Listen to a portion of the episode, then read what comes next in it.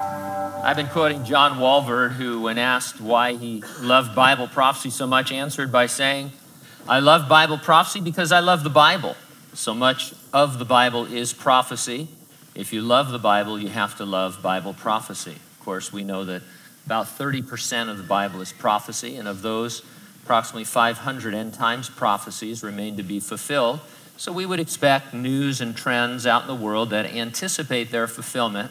And that's why each week we uh, look at events in the world and give you what we call a prophecy update. Now, almost everyone, believer and non believer, has some understanding of what the Bible calls the mark of the beast. In the future Great Tribulation, predicted by the Bible, a cashless system of commerce will be implemented in which you identify yourself and conduct your business using your hand or your forehead.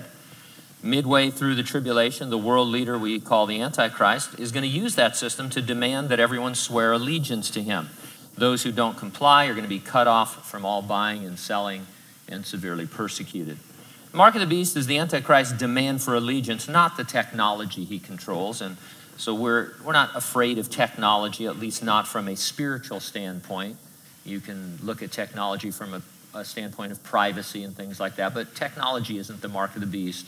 The mark of the beast happens in the tribulation, which we won't see, and it has to do with a, an allegiance of the heart to this world leader.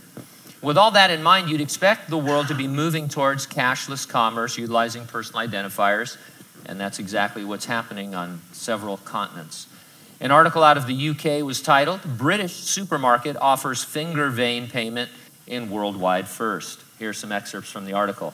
A UK supermarket has become the first in the world to let shoppers pay for groceries using just the veins in their fingertips.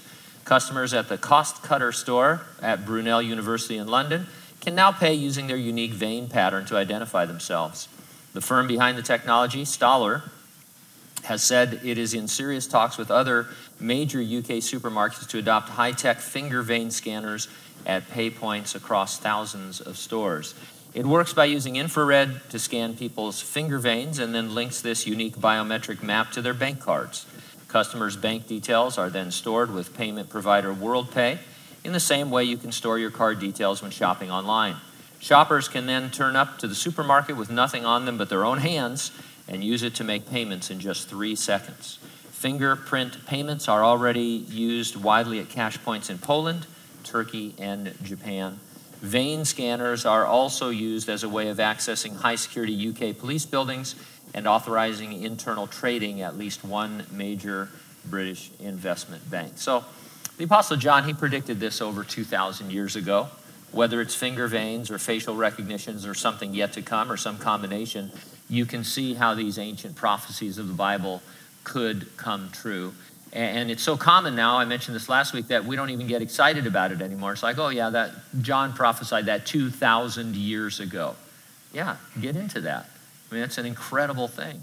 Then there are the prophecies that have already been fulfilled, like the birth of the nation of Israel in 1948, a modern miracle. So, what God says is going to happen in the Bible is going to happen in the Bible, and you and I have a preview of it that we can share with people who right now are afraid Everybody's talking about the end of the world. You know, the world is not going to end, the world is going to come to a new beginning.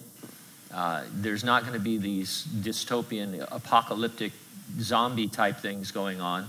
There's going to be the Great Tribulation during which God is drawing men to Himself, giving them one final chance. Anyway, you and I know all of this. We're, we're, we have advanced knowledge, and so we should be the information source for people, not what they're seeing on TV and hearing on the radio and uh, watching uh, in movies and stuff like that, we know what's going to happen, and it's hopeful because we can share Christ with them. And we can ask them if they're ready for the rapture, and if not, they need to get ready and stay ready and keep looking up, because ready or not, Jesus is coming.